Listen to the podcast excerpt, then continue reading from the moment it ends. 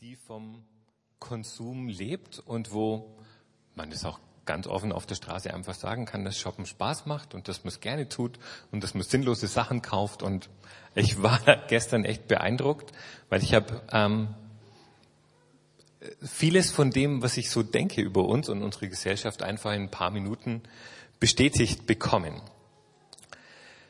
Ganz ehrlich, aggressive Werbung, die offenbart die Schlacht ums Haben. Ähm, jeder kennt sie und wir können uns der auch gar nicht so sehr entziehen. Geiz ist geil von Saturn ist, glaube ich, die aggressivste Werbung so in die Richtung. Und wir merken immer mehr und mehr, dass ähm, so dieses Konsumzeitalter, das unsere Gesellschaft prägt, für uns Christen auch nicht wirklich Halt macht. Und wir da gegen zwei Kernaussagen von den, die so in unserer Gesellschaft irgendwie drin sind, irgendwie ein bisschen aufstehen müssen und sagen müssen, hey, so stimmt's nicht. Die erste Kernaussage, die uns unsere Gesellschaft vermittelt, ist, ich kaufe, also bin ich. Ähm, mal ganz platt gesagt.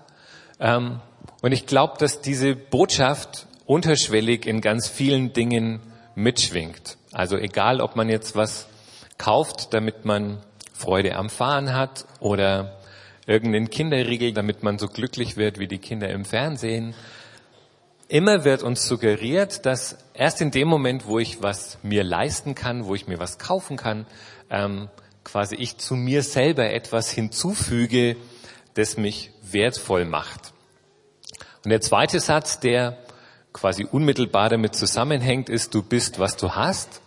Das ist, so habe ich mir sagen lassen, vor allem durchaus auch in Schulen manchmal eine ganz herausfordernde Sache. Da wird man daran gemessen, wer hat jetzt ein iPod und wer hat einen normalen MP3-Player. Ähm, kann man sich das eine teure Teil kaufen oder hat man ein normales Teil? Andere Statussymbole, wo ich immer gedacht habe, die wären noch welche wie Handys oder so, die sind mittlerweile keiner mehr, weil das hat nämlich jetzt jeder und dann ist es auch kein wirkliches Statussymbol mehr. Aber so Statussymbole sind schon ganz wichtig, es sei denn, man definiert sie so wie der nette Mann im Interview, dass man sagt, man versucht damit was darzustellen, was man eigentlich gar nicht ist, dann darf man nämlich auch keine haben. Aber klar, in unserer Gesellschaft sind die wichtig und spielen sehr auch eine Rolle. Irgendwann kam in dem Zusammenhang auf die Frage, ob es denn im Leben nicht mehr gibt, ob das Leben denn nicht mehr zu bieten hat. Und da hat mich eine Konfirmandin auf einen Videoclip gebracht, den kannte ich vorher schon, der heißt Factory und der bietet in ach, knapp 60 Sekunden ähm, so einen Querdurchgang durchs Leben. Und ich hoffe, dass das mit der Technik funktioniert. Vielleicht macht ihr diesmal das Licht zuerst aus. Ähm, also nur das Licht aus. Okay, da müsste schon klappen. Okay, fein. Gucken wir uns den mal an.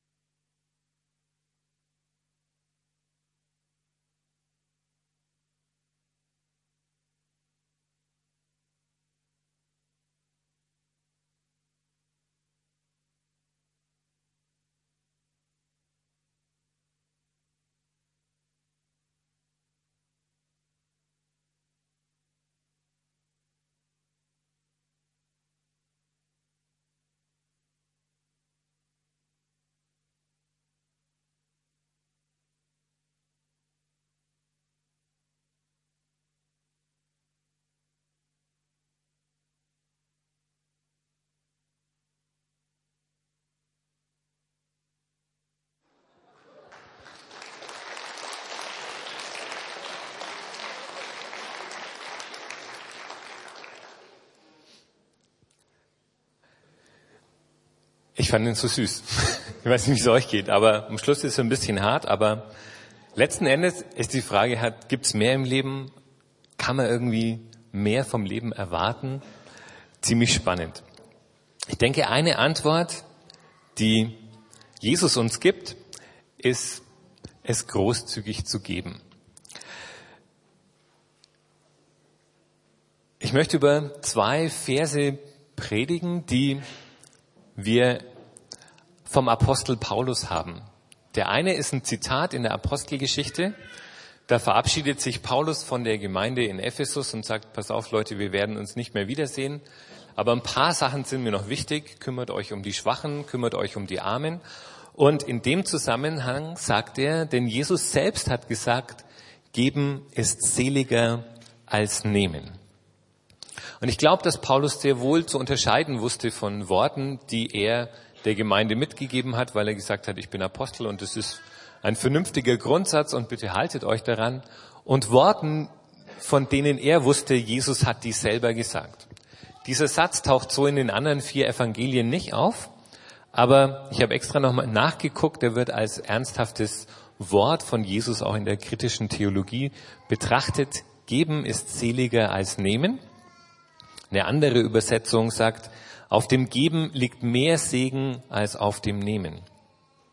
Und es ist spannend, ähm, sich darüber Gedanken zu machen. So als Sprichwort kursiert es manchmal noch in so im, im volkstümlichen Ding, so geben ist seliger als nehmen und ganz wenig Leute wissen, dass das Ding tatsächlich von Jesus ist.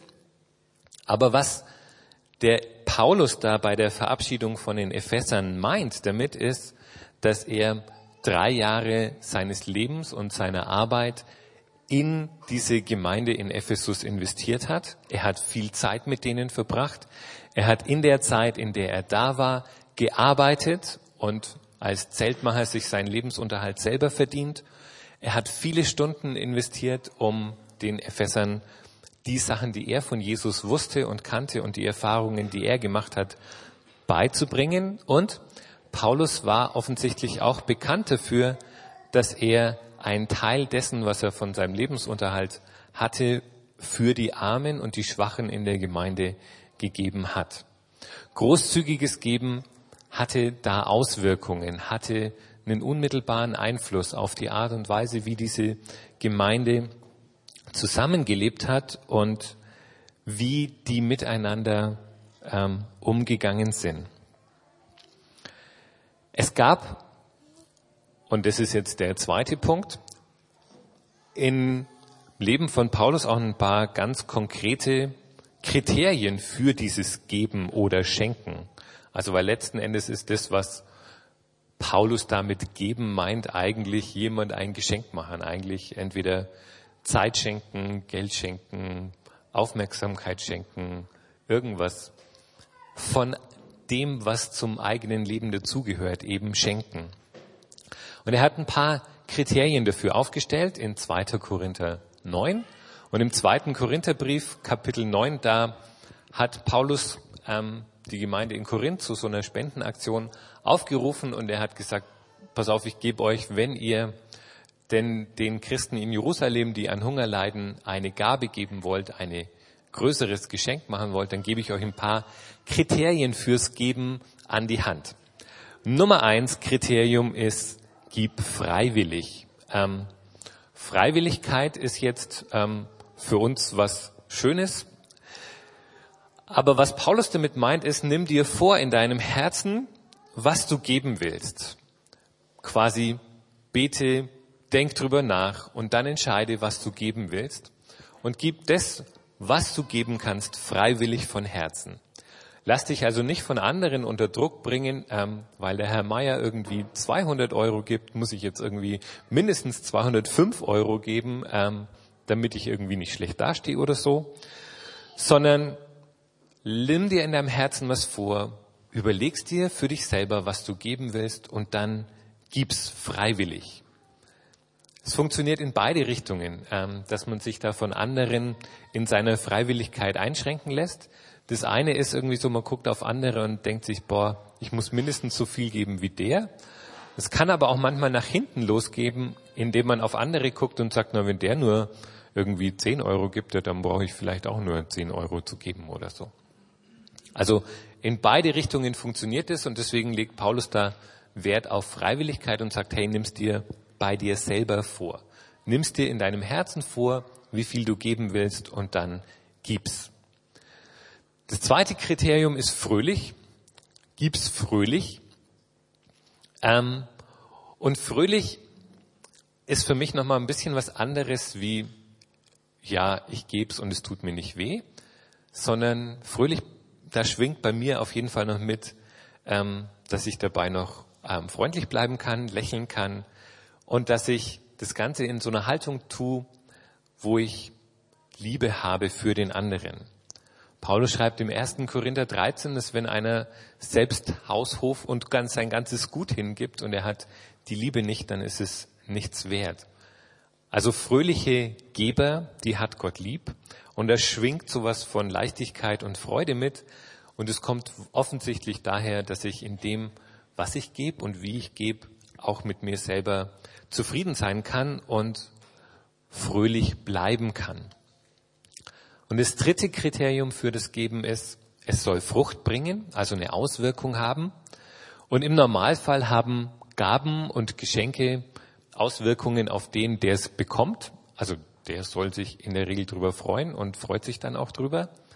Hat aber auch überall da, wo ich meine Hilfe gebe, meine Aufmerksamkeit gebe, meine Zeit gebe, ähm, die Hoffnung, dass sich da vielleicht mehr tut, als ich mache jemand anders eine Freude, das erwarte ich eigentlich immer, dass das mit dabei ist. Es könnte auch sein, dass da richtig eine Veränderung dadurch bewirkt wird und ich ähm, was tue, was dem anderen Freude bringt und ihm vielleicht sogar weiterhilft im Leben. Die Konfis haben sich ja überlegt, ähm, wie sie mit ihren Gaben und Fähigkeiten sich einbringen können. Und ich möchte ein paar von euch jetzt an dieser Stelle ganz kurz interviewen. Kommt ihr mal nach vorne? Irgendwie die vier, glaube ich. Ähm, und die bringen sich an unterschiedlichen Stellen freiwillig, fröhlich und fruchtbringend ein und sagen kurz was dazu. Okay, ähm, also ich leite mit Freunden eine Jungscher-Gruppe im Büchenbach und da gebe ich, denke ich, Zeit und ähm, meine Hilfe einfach, weil es fordert ja auch viel Zeit, um das alles vorzubereiten und dann noch die Jungstunde selber mit den ungefähr 25 Kindern ist ja auch nicht gerade wenig anstrengend. Und das macht mir furchtbar Spaß und ähm, ich denke auch, das bringt mir für die Zukunft total viel, wenn ich sowas einfach mal gemacht habe. Ja, meins ist ein bisschen kürzer. Ich bin einfach nur im Chor. Aber das schluckt auch eigentlich relativ viel Zeit, wenn man da immer in den ganzen Proben dabei ist. Und man könnte auch heimgehen eigentlich, aber man setzt sich halt dann trotzdem nochmal rein und übt es trotzdem nochmal, damit es am Ende dann klappt. Ich helfe ähm, beim Voltigieren bei Anfängergruppen mit und da ist es einfach toll auch zu sehen, wenn sie sich freuen, wenn man kommt und dass sie besser werden und dass sie einfach auch Spaß dabei haben. Also, also ich bin bei den Smarties ein Kleingruppenleiter und für mich ist dann einfach toll, wenn ich sehe, wie sich die Kleinen freuen und wie sie einfach Spaß haben. Das heißt, es ist schon Belohnung genug für mich, wenn, sie, wenn ich sie sehe, wie Spaß sie haben und dass sie sich freuen. Dürft ihr wieder hinsetzen.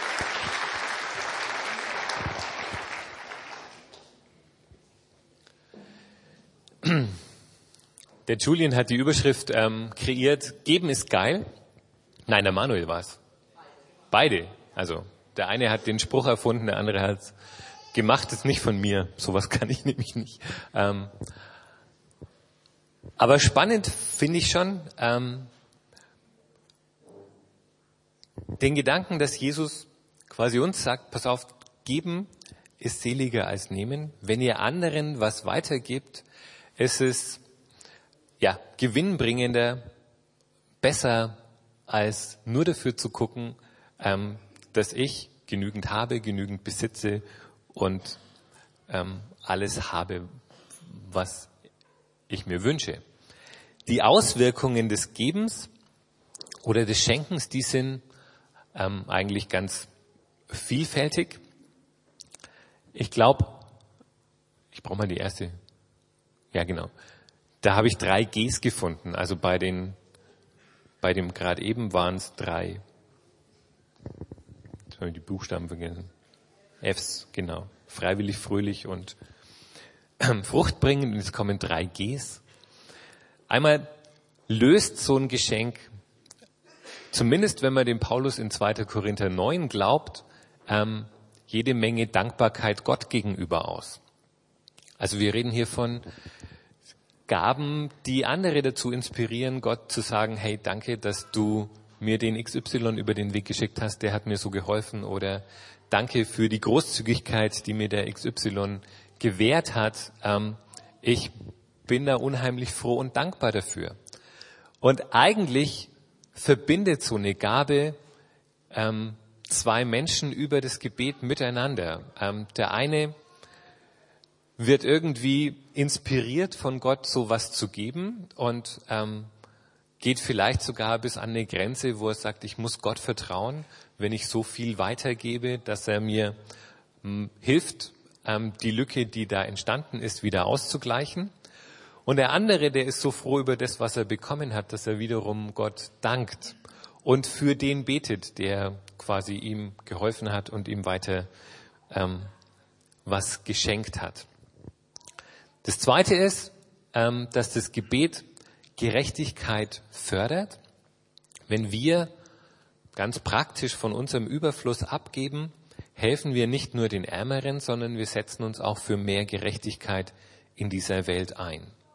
Wer da einmal damit anfängt, der merkt irgendwie, dass zwar einem selber an gewisser Weise das, das Geld vielleicht fehlt, aber das ist ein unheimlich schönes Gefühl zu wissen, irgendwo anders auf der Welt kann entweder ein Patenkind oder ein Mensch ähm, besser leben, weil ich von meinem Überfluss ein bisschen was abgegeben habe und ihm das unheimlich viel bringt. Auf der anderen Seite. Wer gibt, setzt sich für Gerechtigkeit ein. Und ganz ehrlich, das funktioniert auch, wenn wir uns untereinander was geben, weil wir alle ähm, nicht in gleicher Weise ähm, verdienen oder ähm, über Zeit, ähm, Liebe und andere Dinge verfügen. Ähm, in dem Moment, wo wir anfangen zu geben und ernst damit machen, dass Geben seliger ist als Nehmen, setzen wir uns auch für Gerechtigkeit untereinander ein. Und das Letzte ist, wenn man einmal angefangen hat mit dem Geben, dann befähigt einen Gott dazu, mehr gute Werke zu tun. Es wird manchmal in Gemeinden verkündigt, dass wenn man nur genug gibt, dass Gott einen dann auch reich beschenkt und belohnt. Ähm, und ich glaube, dass diese Rechnung nicht aufgeht, solange der Egoismus mit drin schwingt. So nach dem Motto, ich gebe 10 Prozent, damit Gott mir 15 Prozent gibt. Sowas haut nicht hin. Sondern ich gebe gern, fröhlich, freiwillig und fruchtbringend meine 10 Prozent oder meine 15 Prozent. Und Gott beschenkt mich dann weiter und ich kann mehr gute Werke vollbringen. Ich kann mehr in diesen Kreislauf investieren. Und Gott befähigt mich dazu, da mehr reinzugeben. Und das ist eine ganz feine und tolle Sache, weil ich merke das in meinem Leben immer wieder, dass wenn ich großzügig irgendwo was weitergebe und was investiere, dann stattet mich Gott tatsächlich aus, ähm, da mehr zu haben, was ich auch weitergeben kann. Der nächste Punkt ist die Motivation zum Schenken. Ähm, was kann mich denn dazu motivieren, solche Gaben zu machen, sowas weiter zu schenken? Und das erste ist Dankbarkeit Gott gegenüber. In dem Moment, wo ich begreife, dass ich ganz viel in meinem Leben von Gott geschenkt bekommen habe, da kann ich es weitergeben, weil ich ihm dafür dankbar bin. Das zweite ist, ich investiere es in eine Sache, die größer ist als ich. Ähm, ich glaube, dass das ganz vielen von uns wichtig ist, bei was mitzumachen, was so über den eigenen Horizont, die eigene Familie hinausgeht. Ich glaube, wenn man richtig gibt, ist es schon klar, dass man zuerst sich um die Familie, Haus, Essen, Ausbildung der Kinder und so weiter kümmert und dass die erste quasi Priorität die eigene Familie ist und die Verwandtschaft. Aber dann müsste ziemlich schnell der Gedanke kommen, dass wir uns ins Reich Gottes investieren. Einfach weil das größer ist als ich, weil das das Zusammenwirken vieler braucht, um zu funktionieren.